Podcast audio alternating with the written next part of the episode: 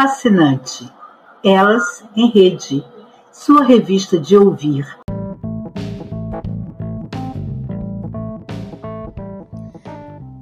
Aqui é Fernanda Mello e no episódio de hoje a gente traz Samantha Quino que vai falar uma poesia em homenagem ao São João. Vamos ter também o desafio, afinal qual é o instrumento do forró? Nós falamos que tem os zabumba, o triângulo, a, a sanfona. Se você falou a sanfona, acertou. Agora fique com um pouquinho de um forró com os três instrumentos: triângulo, zabumba e sanfona.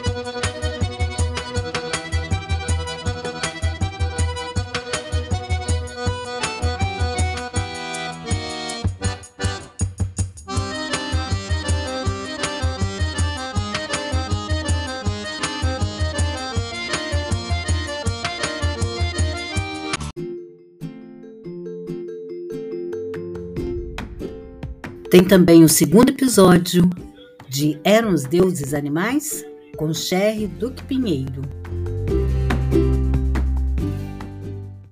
Mais arte, por favor. Hoje trazemos para você uma reportagem sobre a poluição da água, realizada por Heitor, que está sempre dando dicas de músicas aqui, e os colegas da sua escola. Achei a reportagem importante achei que deveria estar aqui, para que todo mundo pudesse saber como cuidar, como despoluir a água, a água tão importante para o nosso planeta. Olá, ouvintes e a todos que estão acompanhando a programação da rádio. É um prazer estar aqui com todos vocês. Meu nome artístico é Samantha Aquino. Tenho 20 anos, sou natural do estado de Minas Gerais, Brasil. Atuo como escritora, poetisa e ativista cultural e social. Lancei em 2020 o meu primeiro livro solo denominado Memórias Jane Rose. Irei recitar um poema em lembrança ao dia 24 de junho de 2022, onde foi comemorado o dia de São João. O poema se chama Quadrilha. O autor é um poeta brasileiro chamado Carlos Drummond de Andrade. Quadrilha. João, que amava Teresa, que amava Raimundo, que amava Maria, que amava Joaquim, que amava Lili, que não amava ninguém. João foi para os Estados Unidos. Teresa para o convento. Raimundo morreu de desastre. Maria ficou para a tia. Joaquim suicidou-se e Lili casou com J. Pinto Fernandes, que não tinha entrado na história. Carlos Drummond de Andrade. Abraços, Samantha Aquino. Poluição da água é resultado das alterações de sua qualidade, o que a torna imprópria para o consumo e prejudicial aos organismos vivos que nela habitam. Como as suas propriedades são alteradas, a água poluída traz prejuízos ao ambiente natural e ao homem. Principais poluentes da água incluem bactérias, parasitas, fertilizantes, medicamentos, fosfatos, plásticos, resíduos, fecais e até substâncias radioativas. O que pode ser feito para diminuir a poluição da água? Resultado de imagem para a poluição das águas. Soluções de poluição da água. Não descarte óleos na pia quando O óleo se mistura com a água, ele desequilibra as propriedades da água e dificulta seu consumo. Reduza o uso de plásticos. Minimize o uso de água. Não descarte produtos químicos domésticos ou medicamentos com água. Por que é importante prevenir a poluição das águas? A preservação dela significa garantir a manutenção da vida. Entre os principais usos da água estão abastecimento público, saneamento, agricultura, pecuária, geração de energia, recreação e comercial. Infelizmente, no Brasil, a poluição de rios e lagos e o desperdício desse recurso são alarmantes. Só depois da última árvore derrubada, do último rio poluído, do último peixe morto, o homem irá perceber que dinheiro não é nada. Uau! Olá, eu sou a Sherry Duque Pinheiro e essa é a nossa coluna Momento Animal.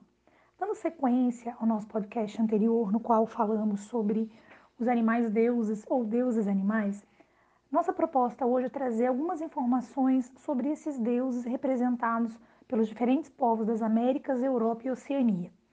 Falando especificamente das Américas, diversas civilizações que viveram diferentes períodos históricos e ocuparam todo o continente americano conseguiram desenvolver uma estreita relação com os animais. Além da sua presença nos mitos que explicam a origem e a criação do mundo, com diversas variações dependendo dos povos, para muitas culturas ameríndias, os animais representam arquétipos. Os maias também possuíam deuses animais, como Kinit Ahau, um deus sol que assumia formas diferentes. De dia era um pássaro de fogo e à noite andava pelo submundo dos mortos. Xibalba, representado como um jaguar felino, temido e ao mesmo tempo admirado pelos maias. Kinit Ahau era um dos governadores de Xibalba. Uma outra figura interessante era Vukubi Kakix. Era um pássaro monstruoso e um dos deuses demônios de Xibalba. Arrogante, considerava-se o sol, a lua e a luz. Competia com os deuses bons pelo lugar de principal líder do panteão.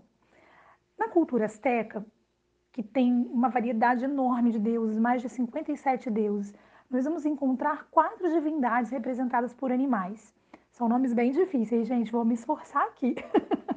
Número um, Quetzalcoatl é a serpente emplumada. Tepeolotl representado como um jaguar pulando em direção ao sol.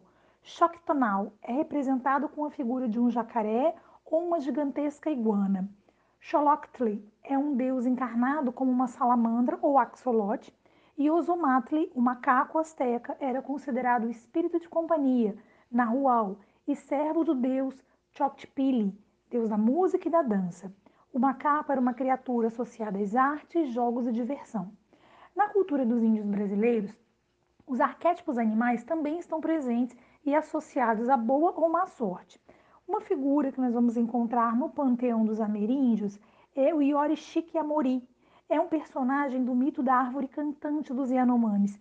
Com seu belo canto, Yorishiki Amori deixava as mulheres encantadas, o que acabou despertando a inveja dos homens que tentaram acabar com sua vida.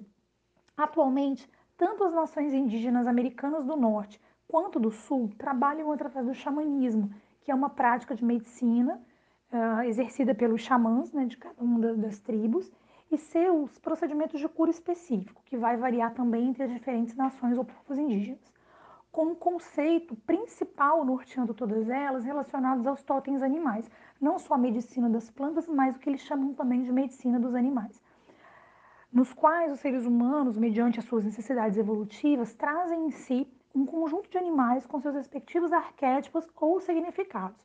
O mais conhecido é o animal de poder, uma energia que liga o nosso consciente à nossa força instintiva. As civilizações precursoras dos diferentes povos que vieram da Europa também possuíam deuses ou referências aos animais na sua mitologia ou panteão. Então agora a gente vai falar um pouquinho mais dos animais ou deuses animais na cultura europeia. Na cultura celta, nós temos Epona, a deusa da terra, quase sempre aparece junto com um cavalo. O vigor e a força do animal simbolizam o poder e a fertilidade da terra. Arqueólogos acreditam que figuras de cavalos brancos entalhadas em madeira e também em cerâmica representem ou sejam destinadas a essa deusa. Nos diferentes países que compõem a Oceania, Com pequenas variações, encontramos figuras do deus Kobone ou Kobong, um animal totêmico com poderes mágicos. As explicações animistas dos animais são as que figuram no primeiro lugar na mitologia indígena australiana, com os pássaros, por sua vez, ocupando o degrau principal dos totens zoomórficos, sobretudo nas lendas relacionadas com o descobrimento do fogo, dado que são pássaros tão diferentes entre si, como corvo, gralha, falcão, régulo, eh, e tinham aqueles que roubavam, que traziam ou conseguiam diretamente, através do seu esforço, o primeiro brote da chama da vida, e também os pássaros mensageiros, tanto do dia como da noite, da vida e da morte, pescadores e caçadores primigênios e até uma grande ave terrestre, que é conhecido como avestruz australiano, o emu. É a mãe involuntária do sol, porque de um ovo se saiu o astro-rei. Então, gente, é bem curioso a gente pensar que diferentes culturas, com diferentes momentos né, históricos, que habitaram diferentes espaços geográficos do nosso planeta, tiveram esse mesmo tipo de relação com os animais, deusificando é, as suas figuras, né? E que muitas delas até hoje permanecem de alguma maneira remanescente, como no caso dos povos aborígenes, dos povos indígenas, através de seus mitos e também de seus deuses, cultuando essas figuras. Na próxima semana eu vou trazer para vocês a terceira parte do Eram os Deuses Animais, falando um pouquinho sobre uma nova vertente desse tema, falando um pouquinho sobre as culturas mais atuais e a sua relação com os animais. Até lá, um grande abraço.